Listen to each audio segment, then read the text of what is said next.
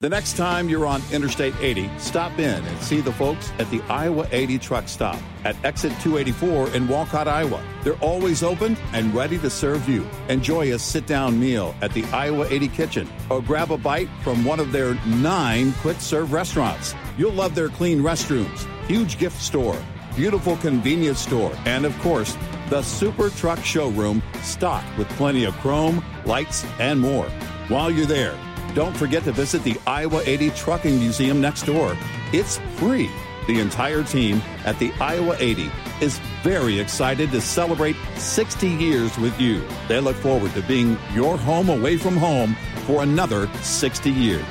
Sending you a giant thank you from Iowa eighty, the world's largest truck stop on I eighty, exit two eighty-four in Walcott, Iowa. Iowa eighty.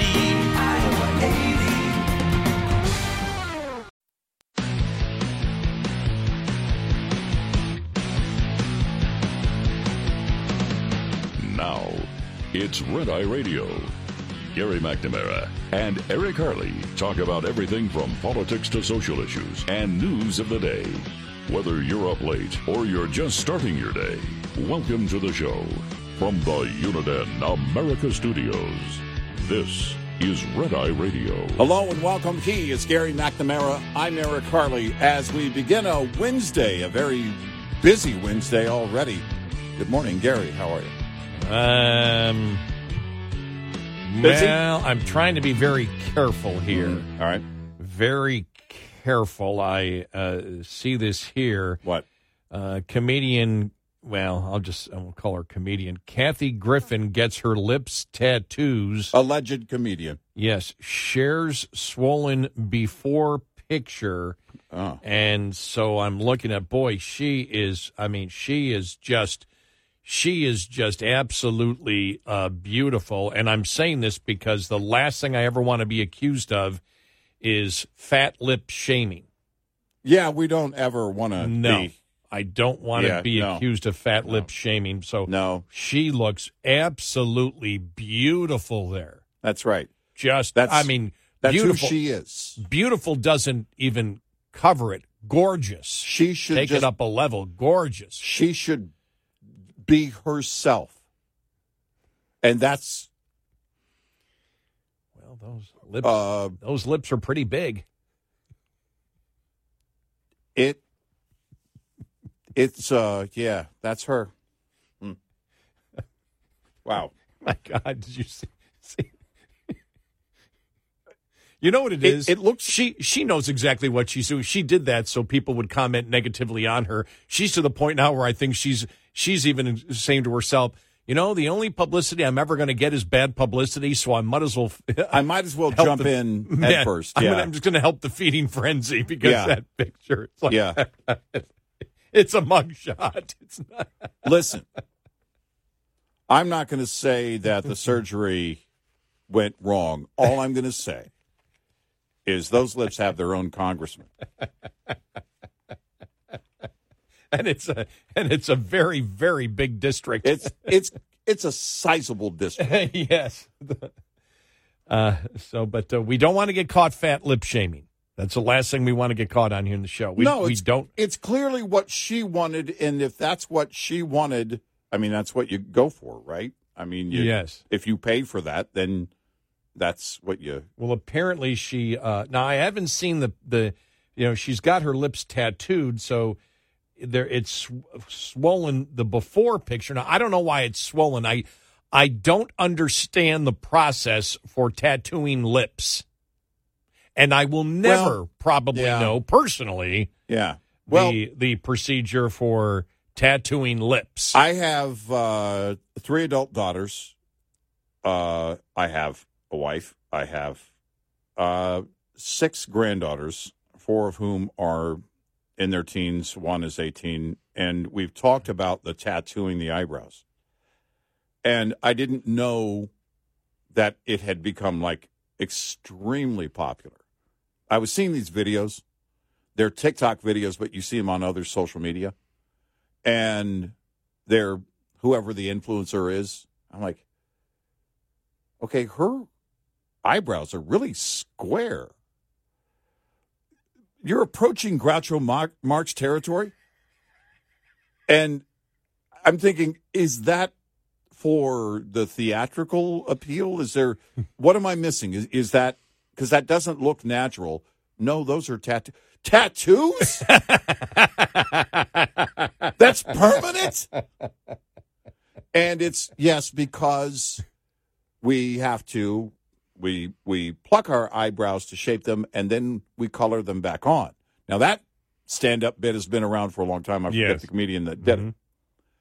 And it was somebody who was clearly a misogynist, because I remember it was a male, and they were making fun of women, and that's wrong. Very good. Very good. You're you're you're, you're following my lead here today. Hey, listen, I just I just need number. I, I just need not to get a complaint email and also a roof over my head when I get home. But I look at that and and and it's oh, and then I started noticing it more, and it's like, no, a lot of people are doing that. It's like, all right, well, to each their own. I didn't know they were also tattooing lipstick. You go the wrong color on that, and, well, we don't know what to tell you. You you chose purple. You're going to look like you're starving for oxygen, but that's the color you chose. Blue lips. Yeah, I, I don't know why you would do that permanently when you're ninety. And we hope you live to that long, at least. And you're gonna it's going to look different. Talking about eyebrows, they're going to try and revive you every day. I can't remember. I can't remember exactly what he said, but I was it was on YouTube. I was as I, I do so much, you know, show prep through YouTube, looking at Washington stuff. Yeah, but as I'm looking at stuff going on in D C and what politicians are saying and all that, mm. you know, all of a sudden, an occasional Norm MacDonald will come up, and it was yeah. it was when it had to be in the night. Uh, yeah, it was in the nineties. That's when he was doing S N L, yeah. when when the guy, when the drummer uh, from, oh, uh, what's the, uh, R E M retired. Yeah. yeah and right. He's got a picture of him, and y- you just know where Norm's going, because that's the guy with the one eyebrow. Oh, the unibrow? Yeah. I mean, yeah, it's just, and, yeah. you, and it, it's yeah. like, okay, I I know what's coming. Sometimes with, with Norm MacDonald, it was, you had to wait a few seconds to get there. But you know it's coming. But yeah. you know it's coming. The moment you see the picture, it was, yeah. And, and the funny thing is, yeah. you know, now that's a sign of a great comedian. When you know what's coming and you still stick around exactly. for it. Yeah. Oh, yeah. You're just waiting for the delivery. And when it happens, you you get the laugh and, every time. It's great. And then remember, what was it? Uh, what, what remember when it was the fad, maybe about twenty years ago? All the women were getting, what, the tattoo on the lower back? Yeah. Remember that? And they were all doing it. Yeah. And S N L did something on that, and it was, they would they all said, like, juicy. Yeah. Remember? Right, yeah. Juicy. Yeah. And so S N L did the evolution of that, of that tattoo, you know, over the years. Yeah. And it was, what do they call the time thing when they do the, where they, you know, just to accelerate the time. Oh, the timeline. The yeah, timeline. Yeah, the yeah, timeline. Yeah. And, and and it's it's like, you know, five years, ten years, and it's like thirty years later, it doesn't say juicy, it says saggy. Yeah. They they evolved it into yeah, saggy. Exactly. Yeah. You know, I don't have any tattoos. You have to be careful about what you choose, because it's going to be there, you know? And it's yes. like, yeah, I it's, I, look, if I, if you find it... Uh, It, it, it, I, I don't know why you would want to tattoo makeup on permanently. So is that but, what she's doing when she's tattooing her lips? She's just yeah, it's, lipstick. It's, oh, it's just going to be lipstick. I, yeah. I'm thinking there's going to be a tattoo. Yeah. Like, and like, what I do said, you draw? What do you draw? Oh, it's just the color. Yeah, oh, yeah, yeah, yeah. Okay, right. all right, all right. Yeah, yeah. All right. See how out of touch I am. I'm an old man. We didn't do things when I was young like that. Well, I see so many of the eyebrows, you know, the eyebrow tattoos, mm-hmm. and you can tell, because it's a, it's like a, you know, right where the eyebrow is over the nose, you know, the yeah. that side of it, mm-hmm.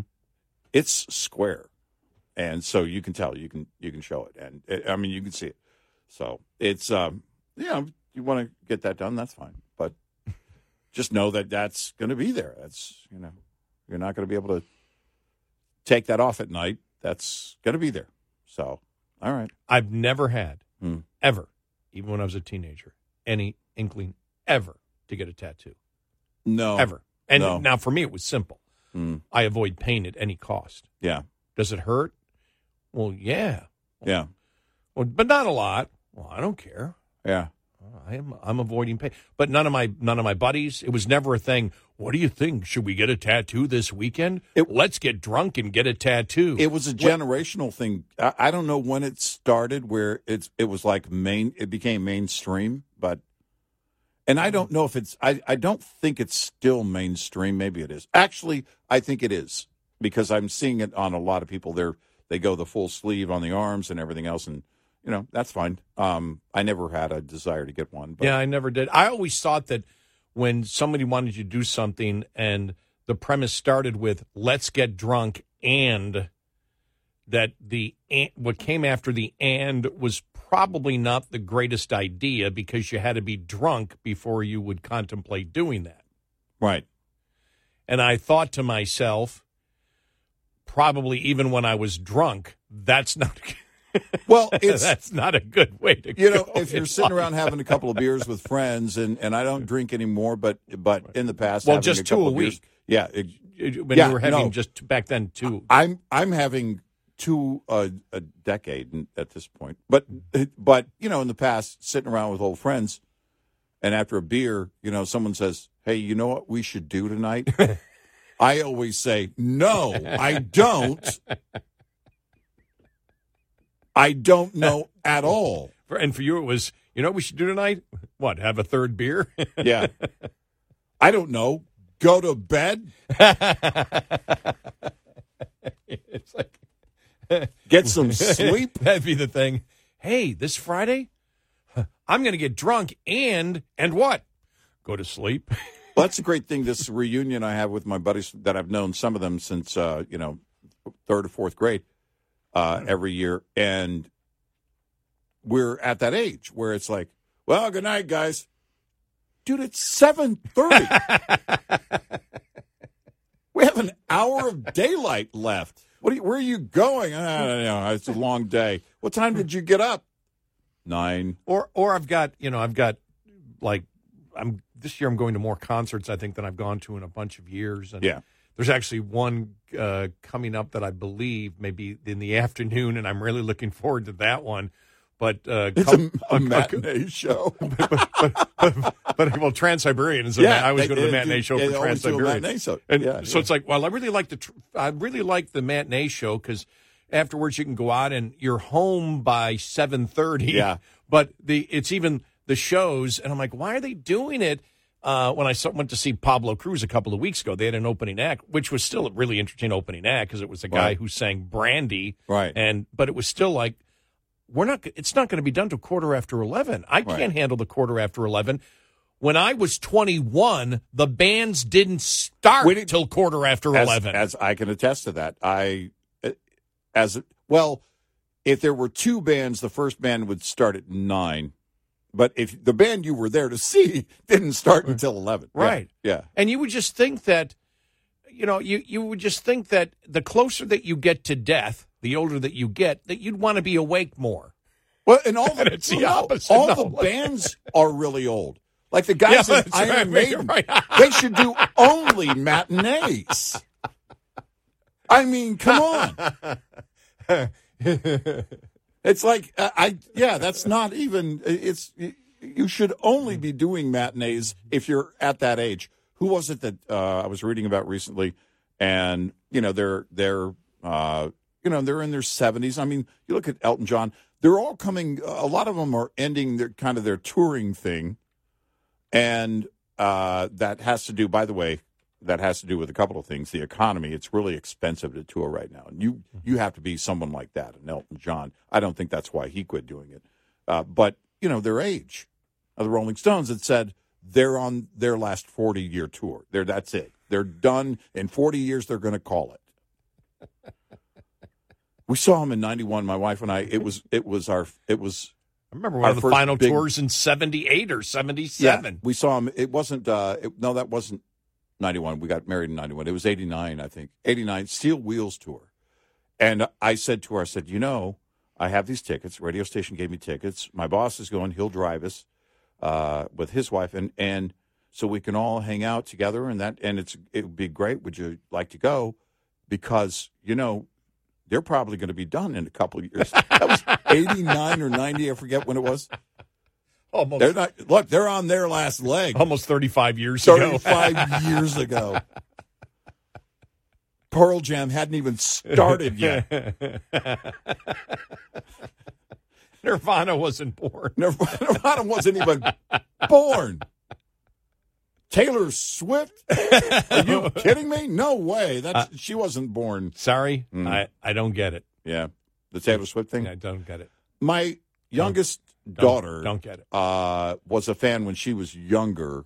Yeah, but uh, but yeah, I, I you know I don't know, man. I mean, I don't argue music because it's stupid. People like what they like. I, I will tell you who but, but is is still stellar today, and I saw her years ago because I took my daughter to see. She was the opening act for N Sync, and I was taking my daughter to see N Sync years ago, Pink, and she's still, her concerts now are better than when I saw her. Well, well, she surrounds herself, uh, what what is the uh, the movie, that the documentary both of us watched on guitarists? Um, the Hired Hands or, yeah. Uh, or, Hired Guns. Hired Guns, Hired yeah, Guns, yeah. Hired yeah guns, I mean, yeah. She was on Hired Guns with the guitarist that yeah. she, one of the guitarists she brings, who's just unbelievably. So she surrounds herself with the best musicians, yeah. which again, that's what you should do. I mean, Alice, same thing with Alice Cooper. Yeah, all of his musicians were yeah. were in the Hired Gun things. Her uh, her and her voice live.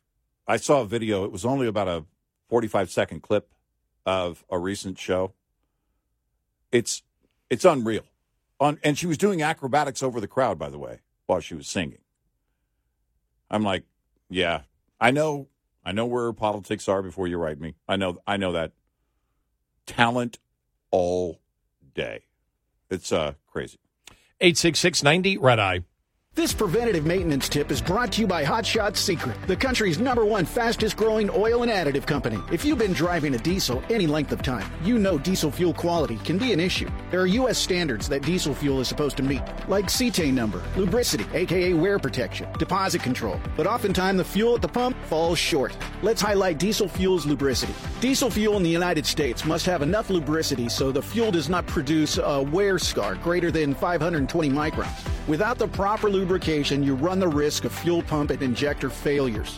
This is why a premium additive is needed to keep lubricity levels in spec, to keep the fuel system protected and avoid costly repairs and downtime. Add Hot Shot Secret Everyday Diesel Treatment, a six in one fuel booster at every fill-up to keep your fuel's lubricity within specification of U S standards and the Engine Manufacturers Association's recommendation for lubricity to keep your fuel system protected. Learn more about the science behind diesel fuel and Hot Shot Secret's Everyday Diesel Treatment at hot shot secret dot com. This report is brought to you by Shell Rotella. Shell Rotella, with advanced synthetic technology, is designed to help keep your rig running with more mileage and less maintenance. Get in touch with Red Eye Radio, toll free at eight six six ninety red eye. And now for a segment called Just Something I've Noticed, brought to you by our friends at Motel six. Just something I've noticed. Bargain hunting is back. I mean, bargain hunting's always been around. We always love a great deal, but man, everywhere you look, people are bargain hunting, you know. There's so many great ways to find great deals. Hey, I have a great find in your bargain hunting journey. Book online at motel six dot com. Use the code C P Red Eye to get fifteen percent off your stay at Motel six or Studio six. With almost fifteen hundred locations across the country, there's almost always a Motel six or Studio six nearby, and truck parking is available at most locations. Enjoy a clean, comfortable room at a price that's a real bargain when you use the code C P Red Eye. That's the letters C P Red Eye, all one word, for fifteen percent off your stay at motel six dot com. That is a bargain. That's just something I've noticed. Brought to you by Motel six. What's up, everyone? It's Reality Steve, your number one source for all things Bachelor Nation and reality T V. Every day, I'm giving you the behind-the-scenes juice and your info on all your Bachelor Nation stories and also interviewing some of your favorite reality stars. My name has been synonymous with spoilers, but I'm so much more than that. Give me a listen. The Reality Steve Podcast. Part of the Believe Network. Just search B L E A V on YouTube or wherever you listen.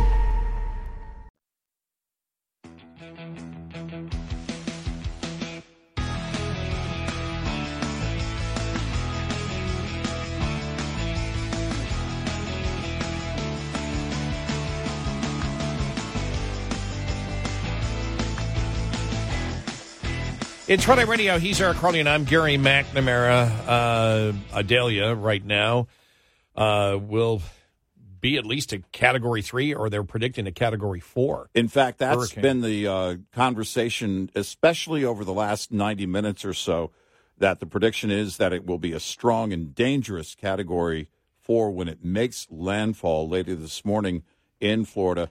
And uh, the National Hurricane Center, you and I are keeping up with updates there. Coming up in just a few minutes, meteorologist George Rizzuto from the National Weather Service Forecast Office for Miami and South Florida is going to join us live. That's coming up after the break. Uh, and give us the latest details on Idalia, but a very, very strong storm. And you saw during the evening hours some of the photos and footage coming out of that area and the storm surge already, the, the flooding that's already happening. We've talked about this a number of times. Uh, it was, uh, you know, back in uh, two thousand five when you first started on the show, Gary, and we and one of the first big stories we covered was Katrina and making its second landfall in Louisiana and how strong that storm was. When you talk about a Category four making landfall, this will be a hurricane that they are talking about for a very, very long time. The only, if there's any good thing about it, is right now it's targeted at least where it initially hits mm. on a pretty uninhabited area. Right. There are. Uh, it's not as populated. Right. But it's still, as when we talked to Greg yesterday from yeah, Real Talk, in, in, right. yeah, in, in Tallahassee, there's a lot of trees. You have that kind of wind, it's going to cause a lot of damage yes, there. It, yes, it will.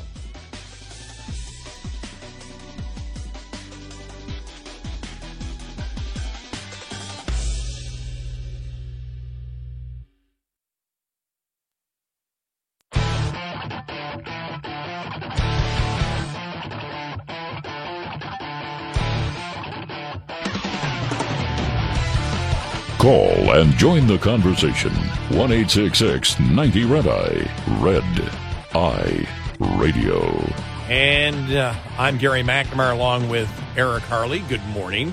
Hurricane Idalia forecast to make landfall later this morning in Florida along the Florida Big Bend region as a major Category four hurricane. Let's go right now to the National Weather Service Forecast Office in Miami for South Florida. George Rizzuto, meteorologist, is joining us right now. Good morning, George. What's the latest on Idalia, and what should we expect in the coming hours? Good morning. So Idalia is sitting in the eastern Gulf of Mexico at the moment, moving northward pretty rapidly. Um, and as it does so, it is it is intensifying pretty quickly. Um, so it's still a Category two storm with maximum sustained winds of one hundred ten miles per hour. Um, that's just on the cusp of becoming a Category three. Um, there is actually aircraft in the storm at the moment, so uh, we're going to see if we have any uh, winds that are above a Category two to upgrade that storm. Um, but this storm is forecast to continue to push northward towards the Big Bend of Florida through the overnight hours, and is forecast to make landfall somewhere along that Big Bend area around the sunrise sunrise hours this morning. Mm. All right. So, what is is it the fact that it's oh, going to it's it's taking a little bit longer, maybe uh, to to make that landfall? That water, that that warm water of the Gulf, is powering this storm, and that's why we have a forecast for it to be a Category four. Is that what's happening here? Um, it's a, it's a couple factors. There's some light wind shear at the moment over the storm, so it's able to stack up pretty nicely, and the, the waters are very warm. So it's it's using all that heat energy from the surface of the ocean and the light wind shear to be able to organize very effectively. Uh, George, I see that uh, that the looking at the cone here, the latest cone of Idalia, that it has you know moved more to a little bit to the west, and the track seems to be going more over not just the coast of Georgia and South Carolina, but uh, the eye of what will still be a hurricane uh, predicted on Wednesday will be at the South Carolina-Georgia uh, border, uh, which means there's going to be quite a bit of damage in those areas, right? Um, there could be. It, it is still forecast to be a hurricane um, that far inland. Mm. Um, we're going to still have to see how much land interaction it has to see what kind of uh, system it is once it makes landfall, uh, because they, they do tend to, to weaken pretty quickly after they make landfall. Mm. Uh, but, yes, it is still likely to be a hurricane at that point. Is there any concern? Because I'm look, I, I was reading on this and, and uh, a little bit earlier and then looking at the cone and the way that it's expected to almost come around – Uh, and and head back uh, southeast again, you know, uh, uh, I guess southwest of Bermuda. Any concern that it might come around again and hit the United States again? There are some uh, model guidance that do suggest the storm is going to kind of loop around a little bit, um, maybe come back towards the eastern coast of Florida. But as it does so, it is going to weaken pretty rapidly. Mm. So you're not going to see a major hurricane looping around coming smacking the east coast of Florida. All right. Um, it, it is going to weaken pretty significantly, but yeah. um, out that far out, it is pretty uncertain with track and intensity. So we're just going to have to keep watching the latest trends with that. Could what? you could you explain why why why does that happen if it comes back over the ocean again, uh, the Atlantic again, which is still pretty warm? Why would it weaken, especially if it's heading south again? Um, it's, it kind of depends on the other weather systems in the area. If it's okay. interacting with other large Um, weather systems, okay. it can create areas that are less favorable for development. So right. there are going to be areas of higher wind shear that are going to inhibit that development. What are we looking at in terms of storm surge right now up to this point, and what should we expect in the coming hours? So the, the maximum forecasted storm surge right now is twelve to sixteen feet along the Big Bend of Florida. Mm. Um, and we could see totals of seven to eleven feet between Yankee Town Um, and Alconte River. So really between Tallahassee um, and that Yankee Town area is going to see the maximum surge with this storm. Right. And and we do know that in those areas, obviously, every region has its flood-prone areas. But storm surge is the most dangerous part, quite often, most often, of hurricanes. That's where it becomes very dangerous, is in this storm surge. Is that correct? Yes, the storm surge is by far the deadliest aspect of the hurricane. Mm. Um, it can really sweep away houses, people very quickly. And we do have the risk of, because this is this has happened, and, and there's always this risk of storms like this spawning tornadoes. Where is that risk level? And obviously those tornadoes are spawned very quickly. There's very little warning. Uh, you only have a few minutes warning. It's not like a hurricane that we can watch. Uh, having grown up in Tornado Alley, I certainly am aware of that. But uh, mm-hmm. we can watch a hurricane for days and get a forecast. And sometimes in the Midwest, you can see these supercells. But with hurricane-spawned tornadoes, uh, it happens very quickly. What are we, we expecting? Where's the risk on something like that? The greatest tornado risk with the storm, or with any storm, really, if you divide it up into quadrants, um, you're going to be seeing the greatest tornado risk in the northeast side of the storm. So wherever this makes landfall, um, somewhere along the Big Bend on that northeast side of it, you're going to see the greatest risk for tornadoes mm. as this makes landfall.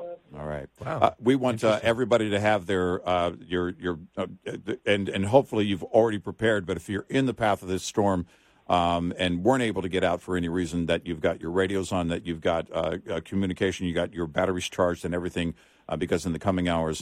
Uh, uh, Idalia will be making landfall, and the effects of Idalia already being felt right now. And we appreciate meteorologist George Rizzuto. Thanks, George. Thank you, George Rizzuto. We appreciate you being on, and uh, and we'll let you get back to work there. Thank you.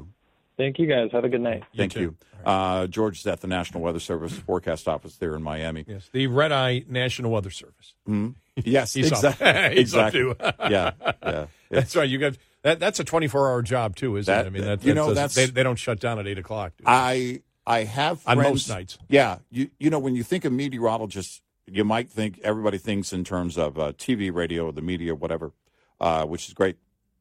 Um, but the people also that at the National Weather Service, uh, and it's interesting to watch a, a lot of them here in the Midwest um, especially centered around Norman, Oklahoma, and many of them, as they're going to school, as they're getting their training and experience over the years, uh, they are storm spotters. And it is uh, fascinating. I, I follow a number of them, and you and I have over the years, in fact, uh, when, you know, it, it uh, things just really, there was just a repeated supercell activity uh, in in the Oklahoma area. And then, oh. you know, you know, you, you look at, at everything where, my gosh, um, uh, it, that that region just seemed to be every year, and it still is. Uh, because it's really the heart of Tornado Alley, but it just seemed to be a hot spot in that Oklahoma City area. I mean, we've had it; in, it's happened in Texas. I mean, we have those outbreaks, and yeah. and they're le- I mean, they're legendary in you know, in the history of, of meteorology. Yeah, Joplin, you know the, yep. the tornado there, and but not just that tornado, but the tornadoes. But when you have like twenty tornadoes in one day in a it, from a specific area, it's that's, you know with that supercell activity, it, it is. Um, It's frightening to watch, actually, um, but I'm grateful that we have people like uh, George Rizzuto and other meteorologists out there looking out for people, and the technology that they have that that is part of the system now that gives us plenty of warning on something like a hurricane. And again, when you're talking about a Category Four hurricane, this is this is one that will absolutely be in the history books.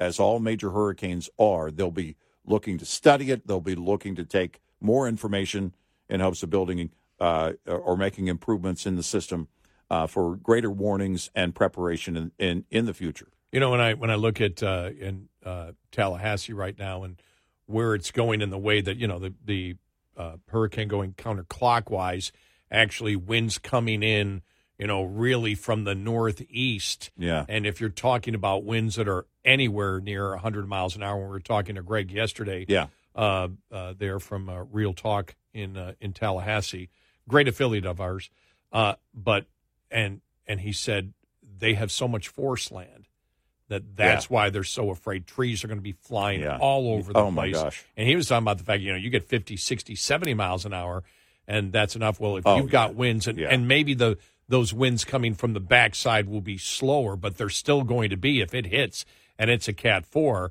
there's going to be one hundred mile an hour winds, it's a ton even of, coming from that direction. It's a ton of destruction. And, you know, Greg uh, also brought up the idea of the blue moon, which means higher uh, tides. tides. And yeah. so naturally, and then you add the storm surge. I don't know what numbers have been put to that, but of course, as Greg Uh, pointed out, you, you're talking about up to sixteen feet right now being predicted on storm surge. Uh, that's massive. Those numbers, they, it's mind-boggling, and we're already seeing this, the the flooded areas uh, in the evening before the sun went down in that area. Uh, that there, there were images and, and, and videos coming out of that area of the storm surge. So for anyone, if for whatever reason you could not get out of the way, Uh, hopefully you are prepared to weather this storm because, again, a Category four is going to create a lot of destruction. You're going to see power outages. You're going to see uh, a number of issues that we have seen over and over and over again, and that's what you uh, hopefully have planned for and prepared right. for. And, and like I said, the the one good thing, it seems, that where it's going to hit is very sparsely populated because yeah. if this was... You know, you think about it. If this was uh, if this was hitting a Panama City, you know, or oh, or, yeah, yeah. or even coming around and hitting a, a Tampa or north of Tampa, all the yeah. suburbs north of, of Tampa, and all the development yeah. that's right, right there on the Gulf, right? Yeah. Uh, and not that there aren't some developments there, but not, you don't have millions of people, right? Like you would if it was hitting some other area. Uh, there, did you see the video? It was mm. going viral on social media. Maybe it's a couple of years old. I don't. I never saw it before, mm. but it was Jim Cantore. Just he'd walk into a supermarket. Yeah. All of a sudden, look. Everybody. Oh my goes, God. They, yeah, they go. Yeah. They go.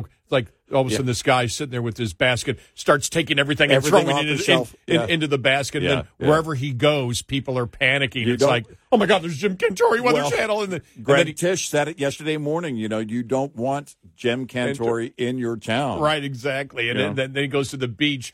And the entire beach goes quiet. Everybody. Yeah. I mean, there's hundreds of people on the beach. You look and they go, out of the water. yeah. They're all running yeah. away from the beach. Well, I mean, there. it's and, and and you know, those are the signs. And having covered this, uh, you know, ourselves uh, at, over the years uh, with with breaking news, and a lot of these storms, of course, make landfall overnight and early morning hours.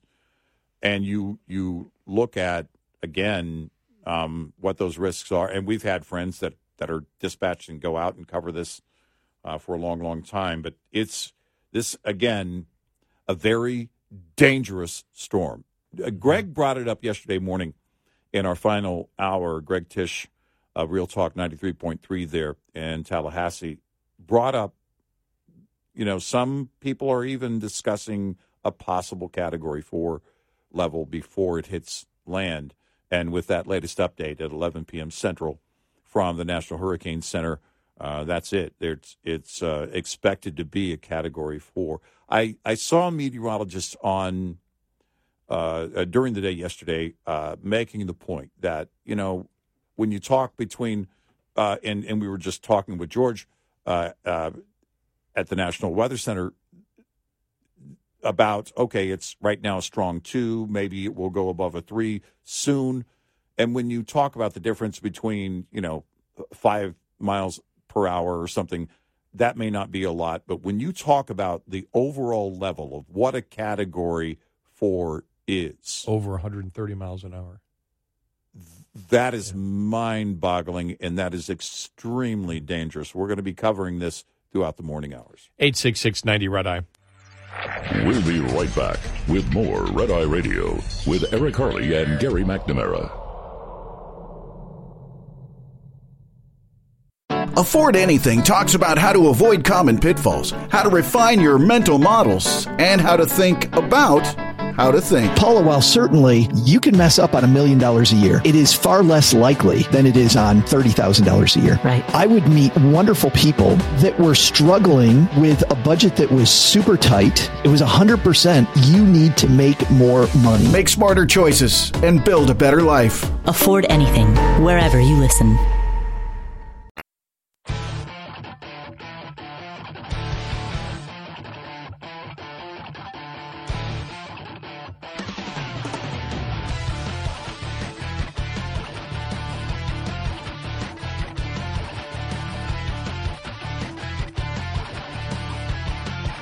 It's Red Eye Radio. He is Eric Harley, and I'm Gary McNamara. All right. Well, it seemed to blow up yesterday. Uh, over five thousand emails where Joe Biden uses a, the president uses an, an, an alias, and that's really interesting. Uh, how do you get those released? I was I was reading yesterday that Republicans saying, I think it was Ron Johnson saying, Obama needs to release it. Well, does Obama need to release it if you believe? Or will an impeachment inquiry allow you to get all of those records?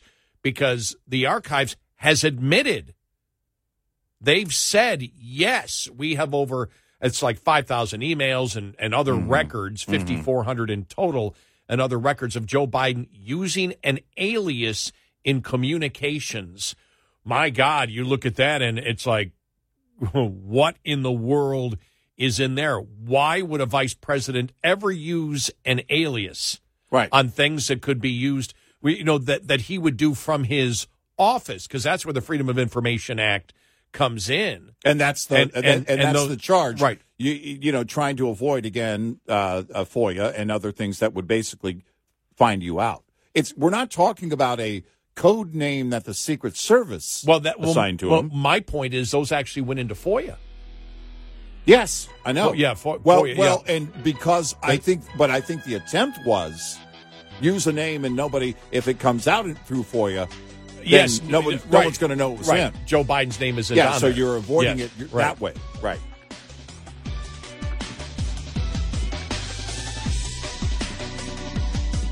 Top of the hour news is brought to you by House Products. Visit house products dot com. This is Red Eye Radio on Westwood One.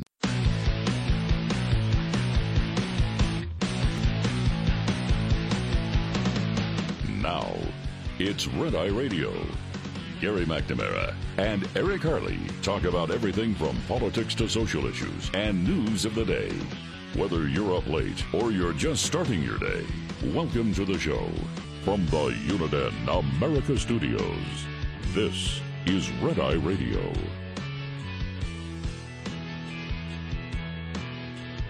All across America and around the planet, eight six six ninety red eye. He is Eric Harley, and I'm Gary McNamara. Good morning. Thank you for being here. All right, what happened uh, uh, yesterday? This was just, uh, part of this was so heartbreaking. You had more Gold Star parents uh, talking yesterday, a roundtable before the House Foreign Affairs uh, uh, uh, Committee. These parents really want to get their messages out now. Now that it's been, you know, a significant period of time has uh, has elapsed, yeah. and uh, a lot of them regret not telling the president what they initially thought. These are the uh, parents of the thirteen soldiers that died uh, in uh, in Afghanistan, and as we have stated for the longest time, the American people understand that Biden lied to the American people over and over about the whole withdrawal on a number of different uh, uh, areas, as we've talked about before. But I want to hear, I know we just want to hear right now from uh, a few of the Gold Star uh, uh, parents. Uh, this is uh, the uh, the dad of uh, fallen Staff Sergeant Taylor Hoover, and just part of what he had to say yesterday at this roundtable. Then we move to two weeks ago. We have Biden shouting in a press conference, "Name me one single objective that we set out to accomplish that we failed on. Name me one. In all of our history, not one." I say to you, Mister President, you got thirteen pictures that we have all named. You got thirteen that you did not accomplish.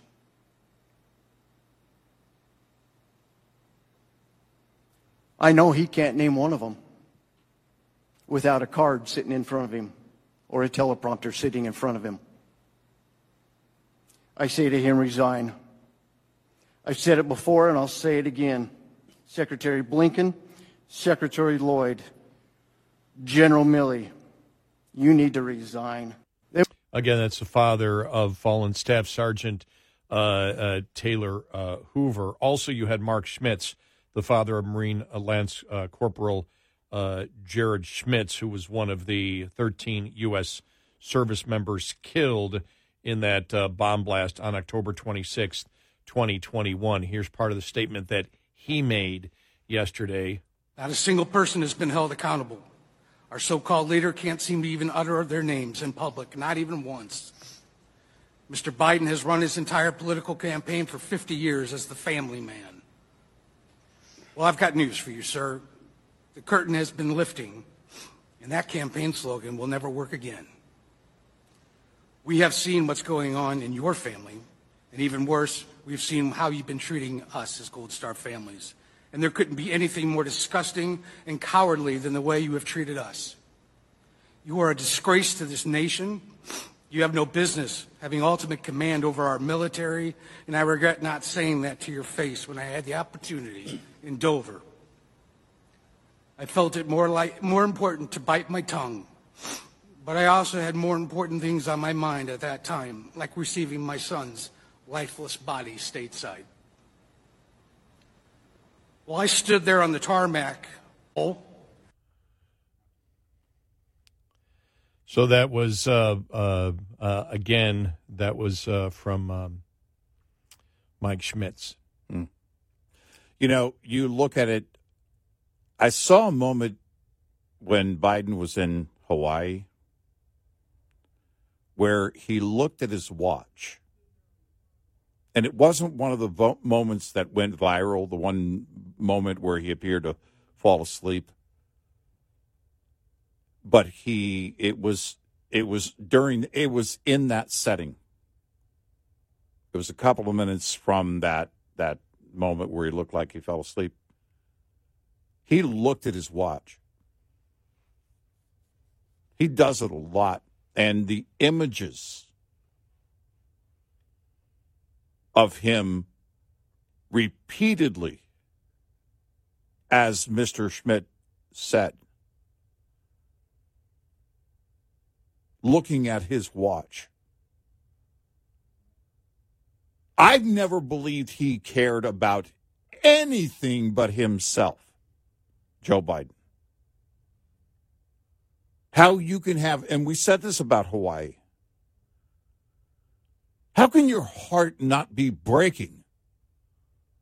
Well, in the case of the botched exit from Afghanistan with these Gold Star families, when you're the decision maker behind it, when it was a result of your design and your failed leadership, and I hesitate using that word leadership and Joe Biden in the same sentence because he's not a leader. When you look at the failures of this, and it's just, it is heartbreaking. It was heartbreaking to our allies when Parliament, members of Parliament, were talking about how some of them had been over there and their comrades did not come home from Afghanistan. All of the sacrifices that were made over all of those years. And he set up a series of lies that resulted in these casualties, and it didn't have to be that way.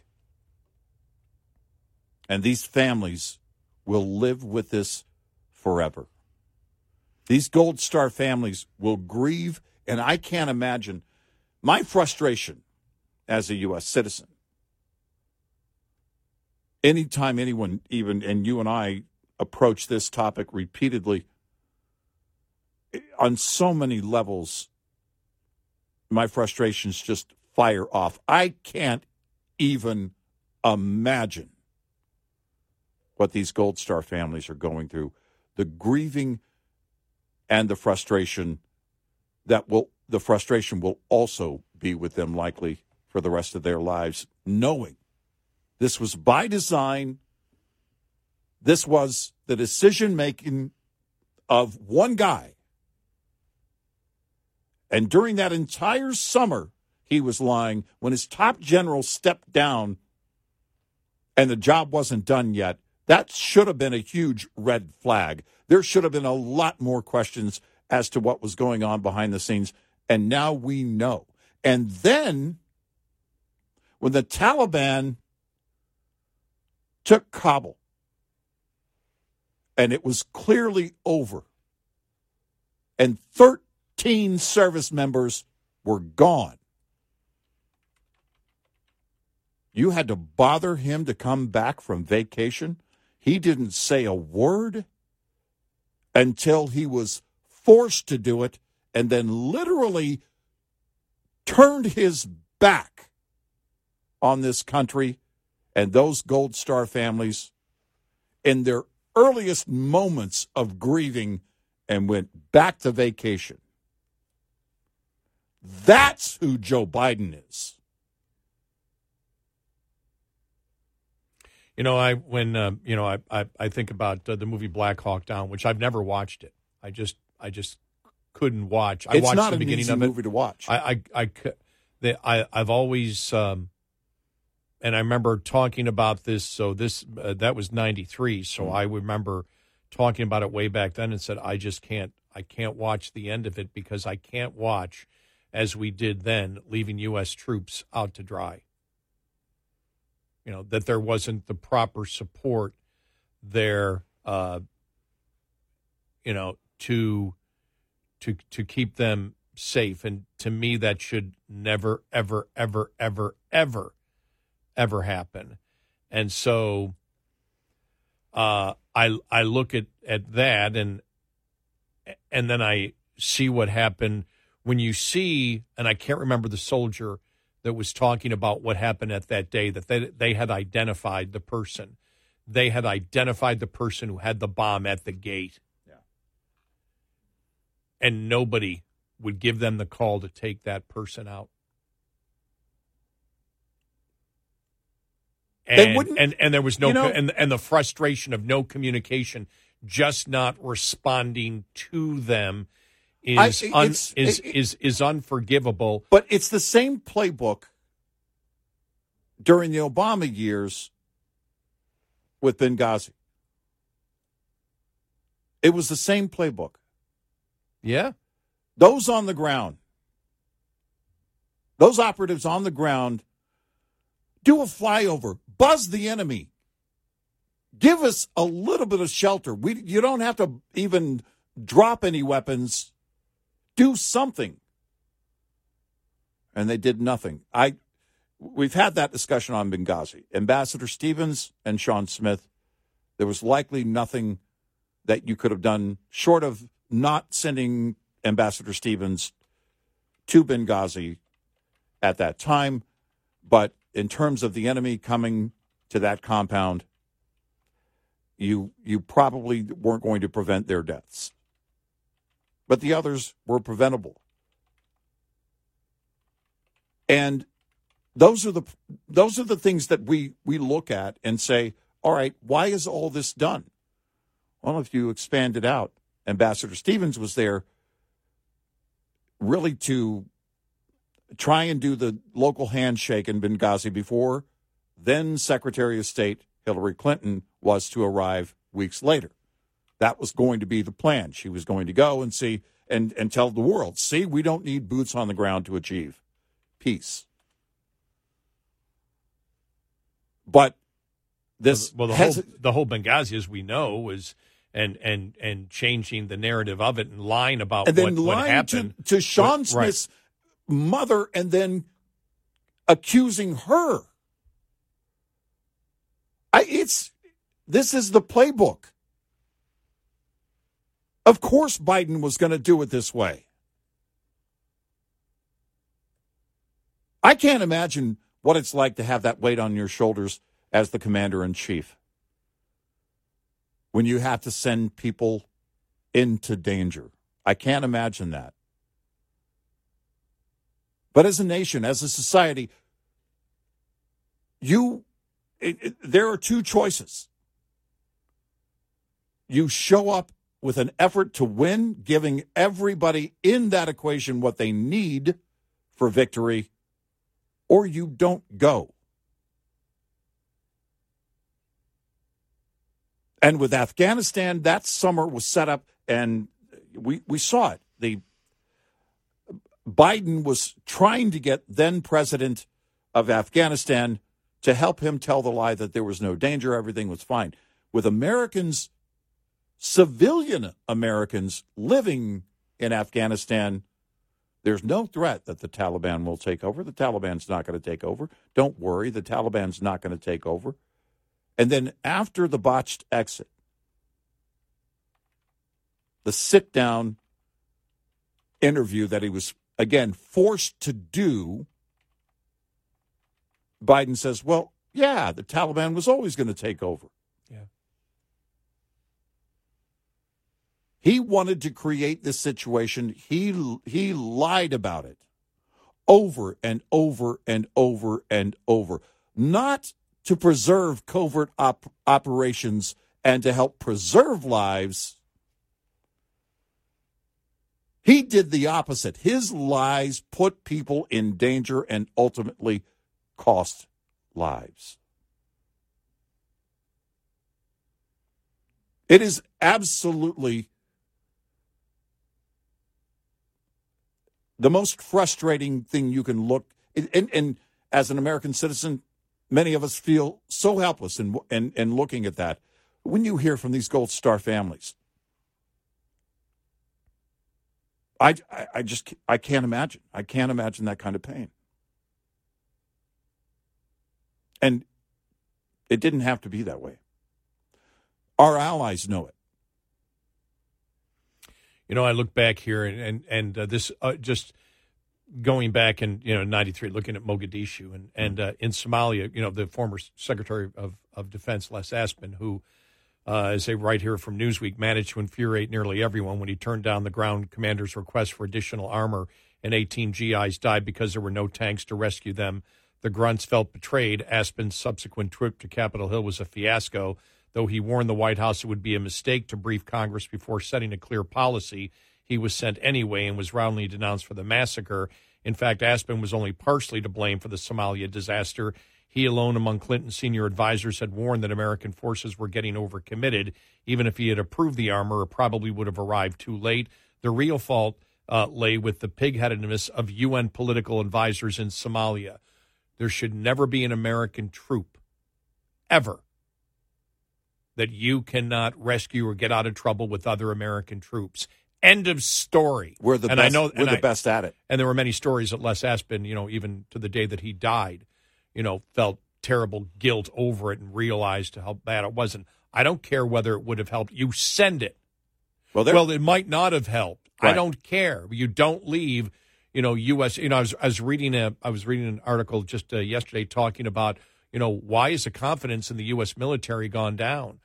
Very easy when you've got U S military spe- people speaking about the fact that thirteen American soldiers died and nobody did anything. Yeah. When the commander-in-chief lies, and that is that that in turn sets the table to get thirteen American soldiers killed. Yeah. And these they I had identified, as they publicly have stated, they identified who had the bomb and wanted to take him out and couldn't get the order to take him out, and Americans die because of it. Yeah. If you wonder why the military is hurting in credibility, it's not because of those soldiers. It's because of the management of those soldiers. Yes.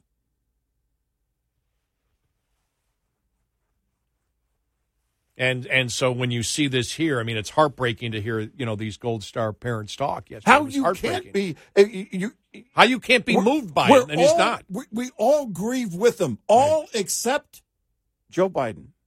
eight six six, nine eight Red Eye. Leased owner-operators should be aware of four common revenue myths, lest you fall into the trap of mistaking revenue for profit. Myth one, concentrate on increasing revenue because costs will take care of themselves. This is not true, as costs are fundamental to the profit equation and the area where owners exert the most control to improve. Myth two, more revenue per mile is the answer to all problems. Though carrier pay packages differ in structure, revenue per mile really doesn't change much from company to company, but there can be a big difference in miles, overall gross revenue, reimbursements, and fees. Myth three, all you have to do to be successful is run a lot of miles. In reality, revenue is only half of the profit equation. Costs are the other half. It's possible to generate a lot of revenue, yet spend one dollar ten cents to make every dollar.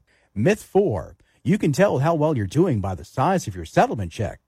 The settlement check is only a part of the success picture. Miles driven, loads hauled, conditions, mechanical problems, time off, and especially costs all have to be considered. Owner-Operator Business one oh one is provided by Shell Rotella with advanced synthetic technology. For more information, go to overdrive online dot com to the Overdrive's Partners in Business section of the website for more detail on Business one oh one and many other topics. Coming up, more with Gary McNamara and Eric Harley. It's Red Eye Radio.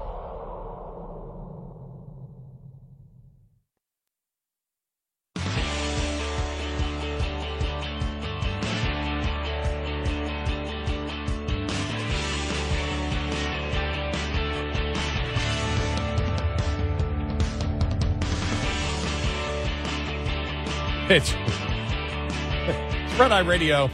He's Eric Harley, and I'm Gary McNamara. All right, uh, let's uh, let's uh, quit the profanity when we're not on the air. Yeah, you guys, you guys. I, I started laughing. How dare you? Uh, uh, coming up, some Karine Jean-Pierre for yeah. you. Might as well make it entertaining. Okay. Why can't the Democrats just tell you what they believe? Huh? Why can't they do it?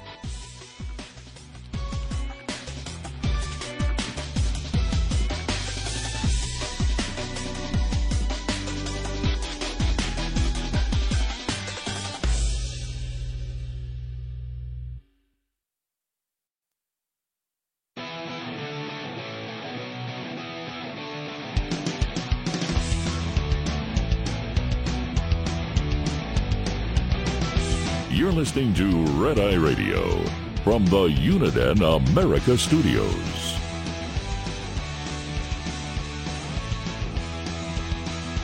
It's Red Eye Radio. He's Eric Hurley, and I'm Gary McNamara. Download our Red Eye Radio app today. Listen when and where you want. If you can, listen overnight. live. Did you notice how my voice got deeper as I got closer to the microphone? Yeah, blah, blah, blah, blah, blah. Let me talk in the old D J puke voice. Yeah. How is everybody doing today? Uh, my uh, wife heard something on the radio. We were in the car uh, over the weekend, and she heard this, you know, commercial or something, and there's a voiceover guy, you know, blah, blah, blah, blah, blah. And then she goes, woo, woo, woo, woo, and I, I said, hey, hey, don't don't make fun of the my voiceover brethren. Well, when you when you talk like this, well, even my my father doesn't know anything about radio. I mean, he yeah. knows I'm in it, but he knows what that's called. He's a lot like me. My dad knows what that's called. My ninety-seven-year-old father, if you say, well, hello and how are you today? Hey! That's called puking in yeah. radio, just so everybody knows. That's the inside yeah. radio term. Yeah. That's called puking. Hey! Yeah. I don't know what that's called. Yeah. That. That's that's a form of is, is that a form puking. of yeah. is that a form of puking hey. but it, but at a different a yeah. different yeah uh, it's octave yeah well you're a higher puker you, you, octave. yeah because you you're you're going and people do that blah, blah, blah. It's because what you're doing is you're they're clearly you know moving their diaphragm in a way that also is oh, okay. that's why that's called that yeah oh okay yeah so. Yeah, right. Let, let me do it again. Let me, let me yeah. just test that out. Yeah. And how are you today? Oh, yeah, you are using your... I am using my diaphragm there. That's Yeah. Okay, yeah. That's why it's called puking. Yeah, exactly. There were a few voiceover guys who could really make, make it happen. They get away with it, yeah. Or they... No, they... I mean, they did legendary, like, movie trailers and stuff like that. They They could actually make it work. Everybody else trying to mimic them sounded silly. When I worked in Fort Walton Beach, Pensacola, and he was very well known there in the seventies and eighties, also Mobile, Alabama. Great personality. Oh, man, he, he passed away a few years ago. Mm. Dangerous Dan Patrick. Oh, yeah, yeah, yeah. And and his voice, not the Dan Patrick from E S P N, but right. uh, but uh, Dan was just a Gulf Coast uh, guy and, and loved living there. And I remember telling him one time, he had such a deep voice. I mean, his voice was so low, and he worked afternoons for us, and but his voice was so low that at the end of the show, he would say, you know, goodbye, but he would just say bye. But his voice was so deep, he would say, this is Dangerous Dan Patrick, bah. And I would bah. get calls because yeah. I was the program director of the station. Could you please tell your afternoon guy not to burp at the end of his show? Yeah. His voice was so deep. It was like, yeah. yeah. So, but yeah. he got away. That was his natural voice. And you know what he told me one time? Because I said, boy, man, to have a voice like yours. He said, nope, you don't want a voice like mine. I said, why? He said, because if you go far in your career someday, he said, it's very tough for me. And it was a great point. He said, it's very tough for me to show emotion. He goes, your voice goes up and down. You can get your voice high. You can get it down lower. I yeah, he said, And he yeah, said, you're able to yeah. show emotion on the air, yeah, and yeah. I can't. He said, so there's this whole thing called a radio voice. Yeah. He said, and it sounds great, but if everybody had a radio voice, there would be no difference. He goes, you notice a lot of the personalities out there that are great personalities, he said, on morning shows, and this is going back to the you know late seventies, early eighties, he said, you know, a great modulation in their voices. And I noticed that in stand-up comedy from yeah. a lot of great stand-up comedians. It's how you convey emotion. Yeah. You convey your emotion right. by right. how you can change the tone and level of your voice, especially if you can do it in a natural way. I and I went, get wow, that. that's really... I, I get that when people, you know, uh, don't know what I do for a living.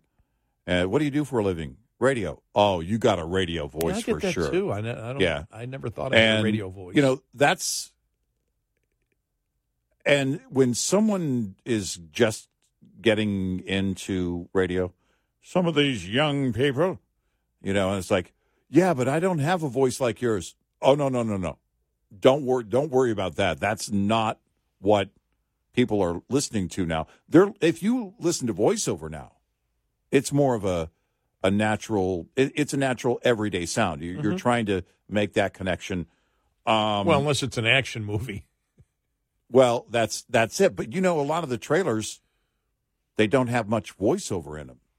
No, yeah, that's true. Yeah, that's you know. Yeah, yeah. Um, but like all the concert ads back in the day, Bill Young, the late Bill Young, was the guy that a lot of us in radio, in, in terms of voiceover, wanted to be or emulate. You know, we wanted that kind of, you know, uh, the Texas Jam. He did he did so many legendary rock concert ads. I, I know his voice. We you know, know and, voice, yeah. you know, under the Texas stars. I mean, he had this. It's like, oh, my gosh, I want that. And, and that's it. And, you know, but I always tell young people, no, no, no, just use your natural voice. Uh, the one guy, in fact, uh, an executive radio guy said to me, uh, because I worked at an alternative rock station before I came here and in production. And he said to me, yeah, but, you know, I, I need to know, you know, here at this station, we, we're not that format. So real people don't talk that way. And that stuck with me.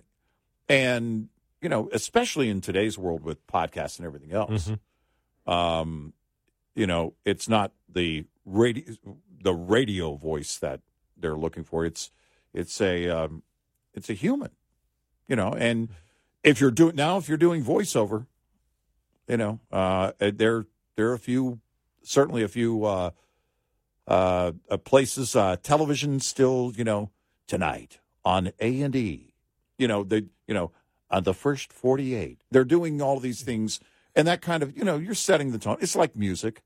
You're setting the tone, um, but that's not, you know, there. there's a, in terms of if you're wanting to do kind of your own thing, your own show or whatever, and you're getting into audio. You said this, I think you and I talked about it off the air, and there was a person, and you said, look, Uh, if you want to get into it, you know, start your own podcast because you can do that yeah. right now without anybody having to hire you. You know, get a little bit of a setup and and start your own podcast. Put it out there on your social media so your friends and fi- family will find it, and talk about the things you're passionate about. And then, you know, if it, it if it uh, parlays into radio or a bigger podcast or whatever, then just but right. do and you know talk it, about you know, what you love. Get get a and even get a. Uh, a camera and yeah. a microphone yeah. and put it right. on YouTube. You might right. only get fifty listeners. I said, but you have a choice. You either go to the small markets, yeah, which is a tough way to, that's how I did it. And it's, yeah, a, yeah. it's extremely, it's, really tough. it's extremely yeah. tough. It's tougher now. Even, right. Yeah. But if you wanted, if you wanted uh dabble in it, uh, put together, a, put together a podcast. I'm amazed the, the number of podcasts from just average people who have no broadcasting experience covering their N F L teams that they love. And I've oh, noticed yeah. it yeah. has just boomed in the last few years. I'll turn these you know, things on like, I have no idea who these people are. Who are they? I mean, I, then you realize they're not radio people doing a podcast. They're simply just normal people saying, hey, I can do the graphics. I can do the graphics behind me.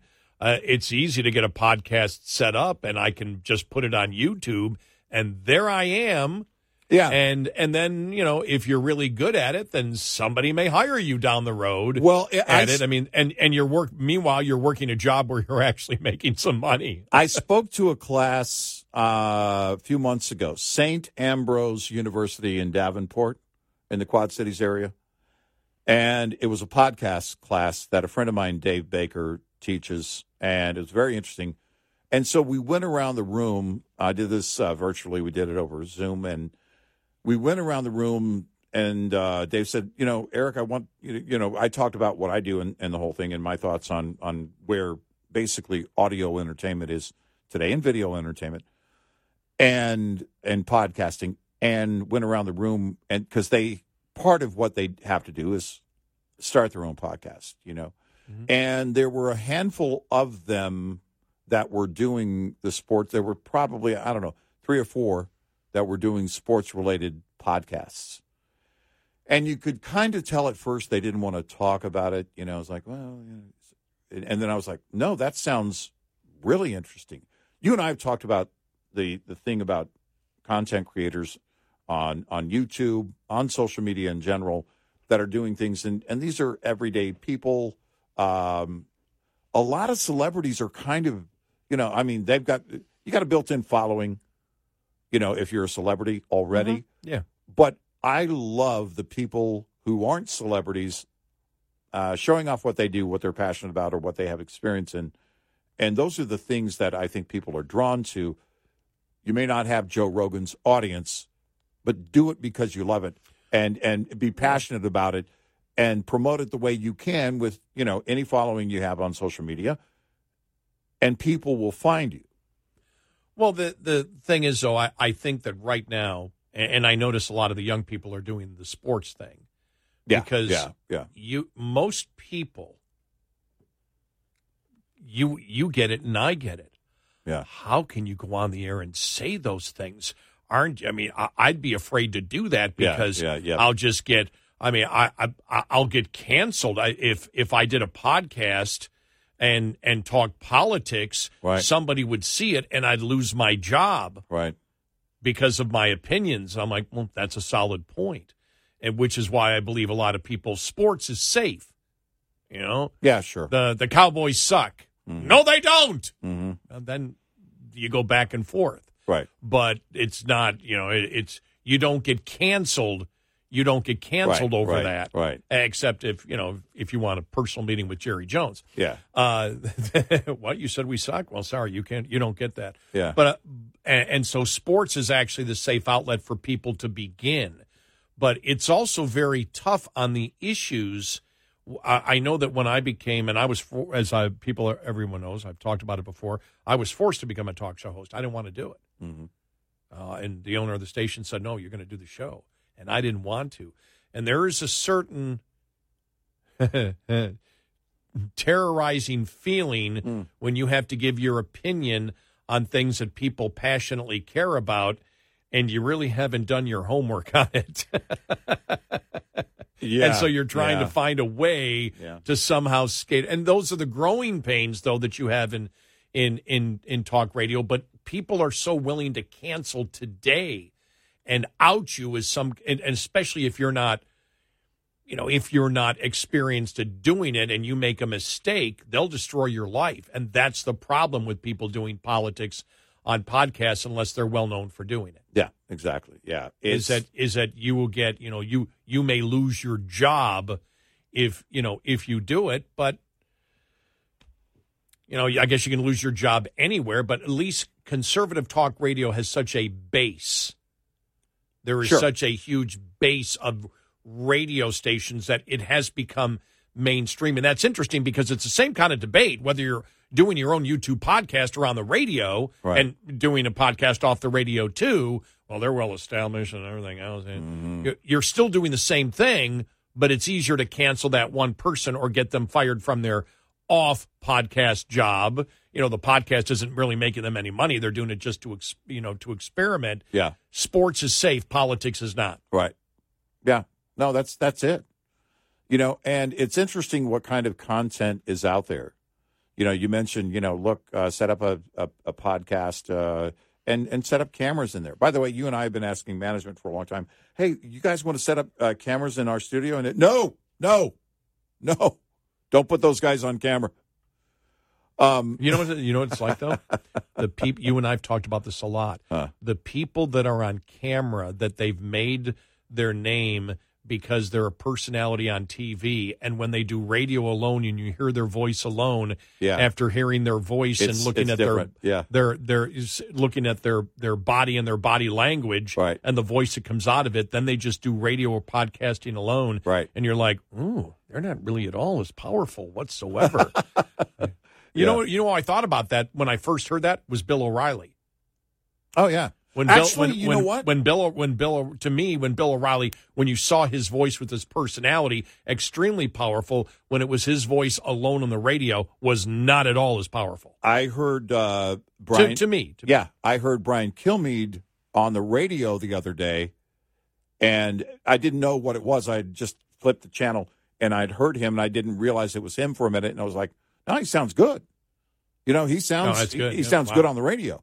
You know, so you, you watch him on Fox News, uh, but his, he sounds good on the radio. He's done doing a good job. eight six six, ninety, Red-Eye. Lines open for your calls. eight six six, ninety, Red-Eye on Red-Eye Radio.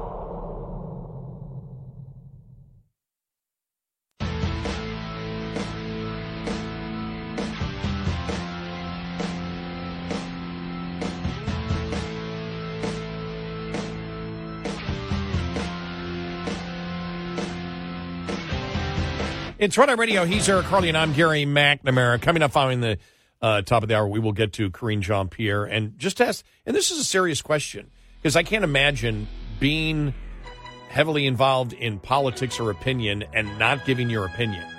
Yeah. Not being able to give your opinion or not wanting to give what you actually believe to the public. And Democrats do that consistently. We'll have an example coming up.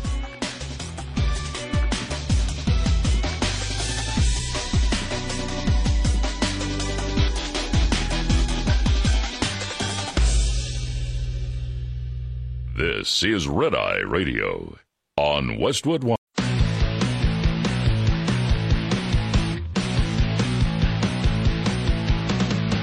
Now, it's Red Eye Radio. Gary McNamara and Eric Harley talk about everything from politics to social issues and news of the day. Whether you're up late or you're just starting your day, welcome to the show. From the Uniden America Studios, this is Red Eye Radio. All across the U S A, we are Red Eye Radio. He is Eric Harley and I'm Gary McNamara. Good morning. Download our Red Eye Radio app today. Listen when and where you want if you can't listen live overnight. Mm. And I just wonder, if you're in a political party and your whole thing is uh, promoting what you believe, why won't you tell people what you believe? Right. I'm always fascinated by that. We're going through that with the Democrats right now with abortion. Mm. Yeah. Uh, I believe uh, ninety-nine percent of Democrats voted for a bill that would Uh, a national bill that would legalize abortion up, up to birth. Right. Yet they all claim they're against it. Right. And this really came out with this really, the uh, the blank hit the fan really last week uh, during the debate, the Republican debate, when Nikki Haley brought that up. Mm. You need to start asking them, okay, fine. You know, and, and we've talked about this uh, really since... Uh, Since Sadat's decision. Yeah. And, you know, uh, and so that's just a little bit over a year old. And I remember uh, being on vacation last Labor Day week. We always take Labor Day week off.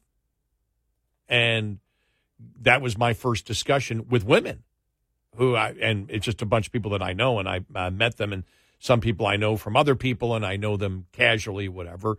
And as soon as someone said he's a conservative talk show host, it, it, they were mumbling around, you know, it's like, oh, that's Gary, you know, that kind of thing.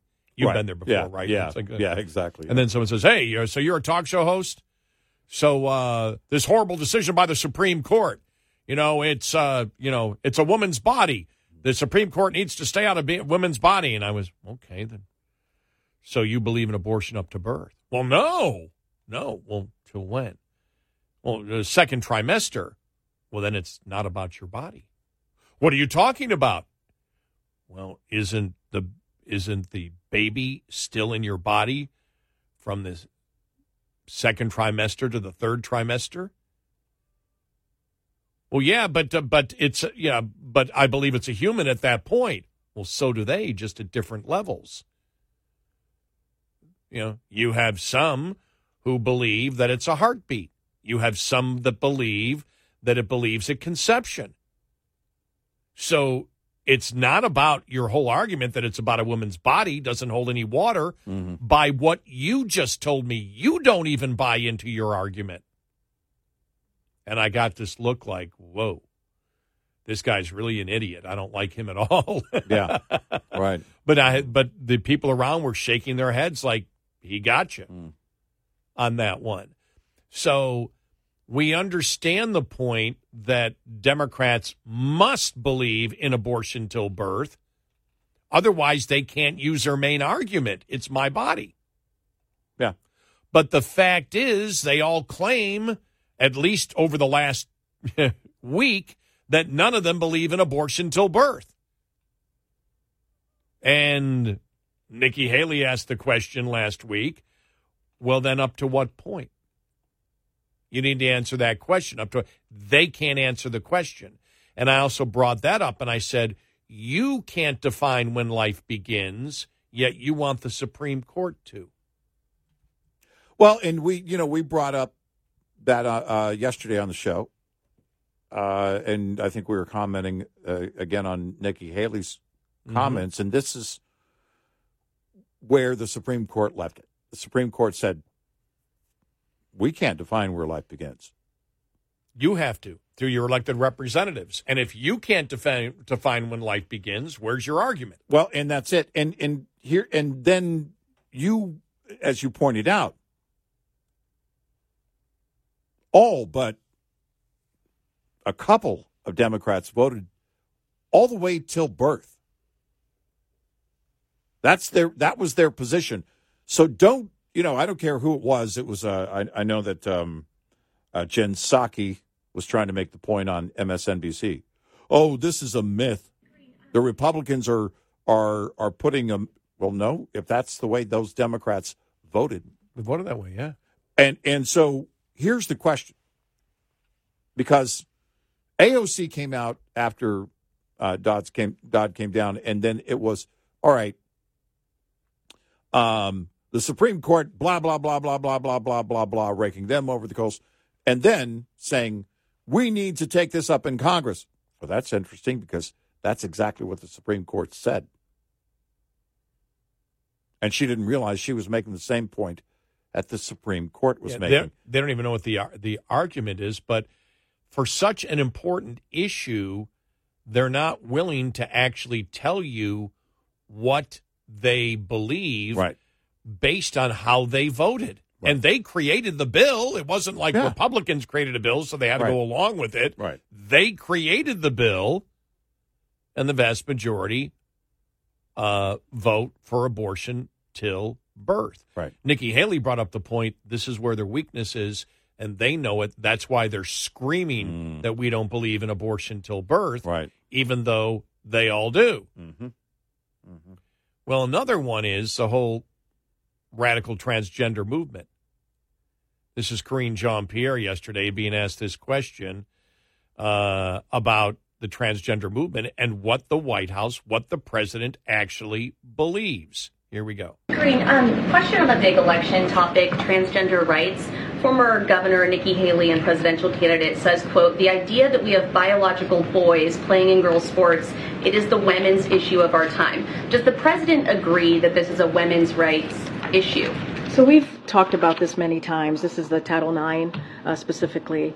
Uh, look, um, and again, we've talked about this multiple times. It's a con- you, don't you love how she talks, how she does that all the time? We've talked about this multiple times. We've covered about this multiple times. We've talked about this multiple times. We've talked, and yet... presidential candidate says, quote, the idea that we have biological boys playing in girls' sports, it is the women's issue of our time. Does the president agree that this is a women's rights issue? So we've talked about this many times. This is the Title nine uh, specifically. Uh, look... Um, And again, we've talked about this multiple times. It's a complicated issue, and there are a wide range of views on this. Uh, the Department of Education proposed a rule, as you know, uh, that gives schools the flexibility to establish their own uh, athletics uh, policies. And so while establishing uh, guardrails, right, to, to prevent discrimination against transgender kids. And that is something that is in- incredibly important uh, uh, that the president wants to make sure that we also uh, do that as well. So I'm just not going to get ahead of that. As I said, there's a proposed rule uh, uh, for and uh, Title nine, uh, on Title nine. Uh, that the Department of Education has laid out. Why can't she just say what the White House believes? Right. Women shouldn't be playing sports. Men should be playing women's sports. Women... That Title nine is irrelevant now. Right. Uh, the remember, the as we started out the show, I believe it was yesterday, the Taliban said that women shouldn't be sightseeing. Mm-hmm. The Democratic Party says women shouldn't be playing sports. Right. I mean, they believe that men should play women's sports. Right. Why can't they say it? Right. We all know that's what they believe. It's how they're acting. So, Democrats, why don't you demand that your politicians, uh, when they vote a certain way and they enact legislation that does something, why won't they own up to the fact of that's what they're doing? Look, Obama started it. Biden's continuing it. They have changed and wish to change the definition of a woman. They cannot even define what a woman is. By the way, I want to be clear. We talked yesterday about the uh, the sorority uh, in uh, University of Wyoming. Right. And the judge's ruling on it. We had just gotten it. Just uh, I thought about it uh, yesterday. We had just gotten it and was we're reading it and trying to figure out what the judge was saying. The uh, uh, doing further analysis on it yesterday, the judge was saying that the uh, that uh, it, there there were two points. The number one, he wasn't going to define a woman, basically saying that the sorority hadn't defined what a woman is, so they can do whatever they wish to do. And that was the criticism that I saw in it. Well, we know what a woman is. Mm. There is, you know, and I guess what the judge was saying there is, well, they say they don't know what a woman is, so they can allow anybody in. If that's their rule, that's their rule as a private organization, but I'm not going to define. And they voted on it as an organization. Right. And, but I'm not going to define a, I'm not going to define a woman. You're not going to define something that is a known quantity. Mm-hmm. Really, this blows science out the window. Democrats really can never use that again. We're the party of science. Yeah. No, you're not. No, you're not. Not even close. And but why can't they say no? If biological men wish to play sports against biological women and take over sports and win the awards, that's what we believe. And we believe that it's right to threaten women who don't go along with us. Why can't Democrats tell you exactly what they believe with the radical transgender movement? Their behavior based on the legislation and the changing of Title nine make it absolutely clear what they're doing. Why can't they admit it proudly to the public? And why, so you have why that issue. Promoting it? You have you have abortion. They won't tell you where they actually stand based on the behavior, their behavior of how they vote. Hmm. They won't do it. It's really amazing. It's almost. I'm trying to think of an analogy. You know, it's it's um trying to think of. You know, uh, I'm Gary. Do you believe in talk radio? Well, um, there are a lot of variables there. Uh, well, it's what I do for a living, so of course I like it. My behavior indicates that I like it. But not it's a complicated to- issue, and listen, we've discussed this many times. That was so weak. We've discussed this many times, but we've never given you an answer. Yeah. We've been over this well, so many times that we haven't given you an answer on it. Well, the gaslighting, you know, like, You, you're not paying attention. We've yeah. discussed this already, which translates into, in reality, I really don't want to be talking about this. Exactly. We'll let school, all the schools and the local uh, communities decide what, how they're going to, you know, no, no, no, no. What is the official position? She mentioned guardrails. What do you mean guardrails? What kind of guardrails are we talking about? Right. Because we know, and this goes back to the Obama administration. It was a it, there was a joint edict between the with the the Department of Justice and Department of Education. Well, why is the D O J on that? Because if you violate this edict, we see it as violating the rights of the student. The D O J is coming after you. Now, all these years later, as we said, look, this is not going to go away. They're only going to intensify this. And, of course, now we've seen the weaponization of the D O J. So let's ask the question now, all right, what is it about? Well, we're going to come after you. We're going to weaponize, and we're going to come after you for our agenda. So uh, Title nine is out the out the window. It's over. If the left has their way, women will not, and, and don't right now, have the protection of Title nine. No, they don't. Yeah, it's a great point. And so this is their, it's it's clear. Why they won't proudly promote it? I don't know. I mean, that that's what they believe. It needs to be gone, out the window. Title nine is wrong. If a man says he's a woman, that's good enough for us. And he gets to play on the women's team. and we'll celebrate him for setting records. I got to find, uh, that's that popped something in my head that I read the other day. Somebody on the left was saying, you know, can't believe women get upset about this. Look, there are things that are unfair in sports. Deal with it. Yeah. I'm like, wow. Wow. Full-on misogyny, right? Come on, I mean, ladies. The promotion of misogyny there. It's like, it's like, well, listen. Well, then, then forget about equal pay. Deal with it. Things are unfair. There are three, there are three things, three words that come to mind when I think of women. Barefoot, pregnant, kitchen. Right. Just be blunt. Come on. Be blunt. I mean, why not go full on? Right. Wow. Just tell us what you really believe. Exactly. The misogyny. Deal with it, really, ladies. You think about it, the misogyny and the radical transgender movement, we were probably one of the first because we've been talking about this for the longest time. But the misogyny, the hatred towards women, biological women, is so palatable and so reprehensible. And it is mainstream now. It's not a fringe thought. It's mainstream of the Democratic Party, where every single Democrat, against, except Joe Manchin, voted for men to be able to play yep. sports against women yep. and for child mutilation. Right. Think about this. Except for Joe Manchin, every Democrat. What a disgusting group of people they are. Not based on any physical characteristics, but their perverted mindsets yep. and their misogynist mindset. Yep. Reprehensible. eight six six ninety red eye.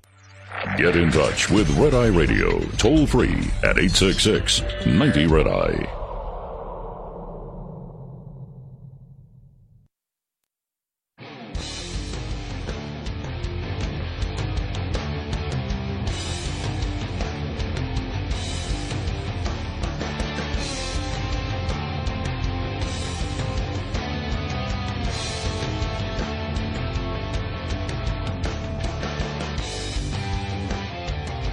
It's Red Eye Radio. He's Eric Harley, and I'm Gary McNamara. Coming up following the bottom of the hour, fake names, numerous fake names Biden is uh, uh, using. Reading here, Bud Light sales continue to crater mm. as other beers widen their lead as better-selling U S beers. Yeah. Mm. So apparently the imagery of Kid Rock drinking the Bud Light a couple of weeks ago hasn't changed anything. Guessing not. You know, I was thinking about it. I, th- I thought, you know, Anheuser-Busch might have to go through a, an entire rebranding on, on Bud Light, not the entire company, but on Bud Light. I haven't seen the numbers on the sales of other products under Anheuser-Busch. Uh, Mick Ultra, Budweiser, and uh, any of the other products, but no doubt that blue can, it, something's going to have to change, I guess. If you're going to wait out, you know, if you're going to wait out this this whole thing, are, are you expecting it to, to be behind you and that ultimately generate the next generation, whenever that is, starts to embrace the brand again? Or do you rela- relaunch something? I can't imagine uh, on that level the discussions going on right now, but it's possible that you take Bud Light out of the group and it's like, okay, now launch something new, and it's Budweiser-less. I don't know what you call it, but it's, you know, you, you, you launch something under the under the Anheuser-Busch umbrella to well, take that take back that shelf space. Could a government recommendation help? You're limited to two beers a week, but you can have four Bud Lights. Yeah, or might that change yeah, people's yeah. thought process? Right, yeah. Or if you can have two beers a week, as long as you support, you can have more than two beers a week, as long as you support our agenda, and as long as you're drinking this beer. Um,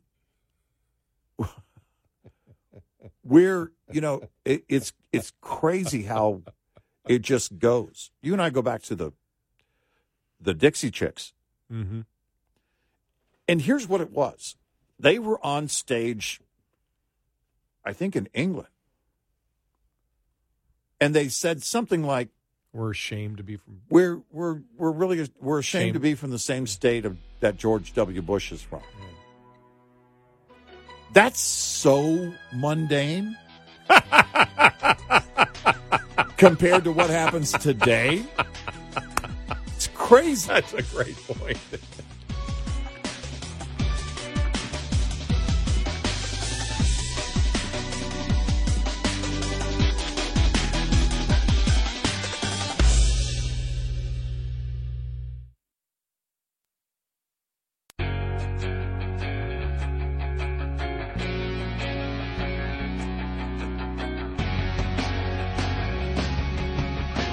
So good, you know you want to listen again with our podcast, available on our app and at red eye radio show dot com.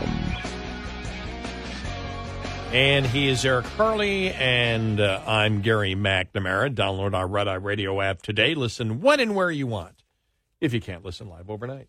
And thank you. So looking here at this is, when you think about this, what an, what a story. I mean, you want to amplify what's already gone on with uh, Joe Biden, but the the uh, new story about over five thousand emails where he uses one of three aliases. Mm. That's amazing. And here's my question. Who knew?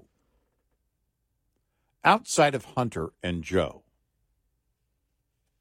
and anybody else on those emails, who knew? Who inside, how many people inside the Beltway knew? Because the story is... The Bigger Pockets portfolio of podcasts are worthy of your investment. We're having a real conversation as real real estate investors. New episodes available every day. It's important to buy where it makes money and not necessarily where you want to travel to. Bigger Pockets, On the Market, Rookie Real Estate, or Money Podcast. The purpose of flipping is to create more cash so then you can reinvest into other types of properties. The Bigger Pockets podcast on YouTube or wherever you listen. John brings his skewed sense of humor. Jeff brings tips to cut strokes off your next round. Together, it's those weekend golf guys. They'll pay a lot of money to P X G and Titleist and Callaway and on and on and on, right? How many yards do you think you're going to pick up with that extra driver? I think I can get an extra five to ten. What if I give you fifteen to twenty? You pay me more. Jeff Smith right? teaches on a sliding scale. Those Weekend Golf Guys, the podcast, part of the Believe Network. Just search B L E A V on YouTube or wherever you listen.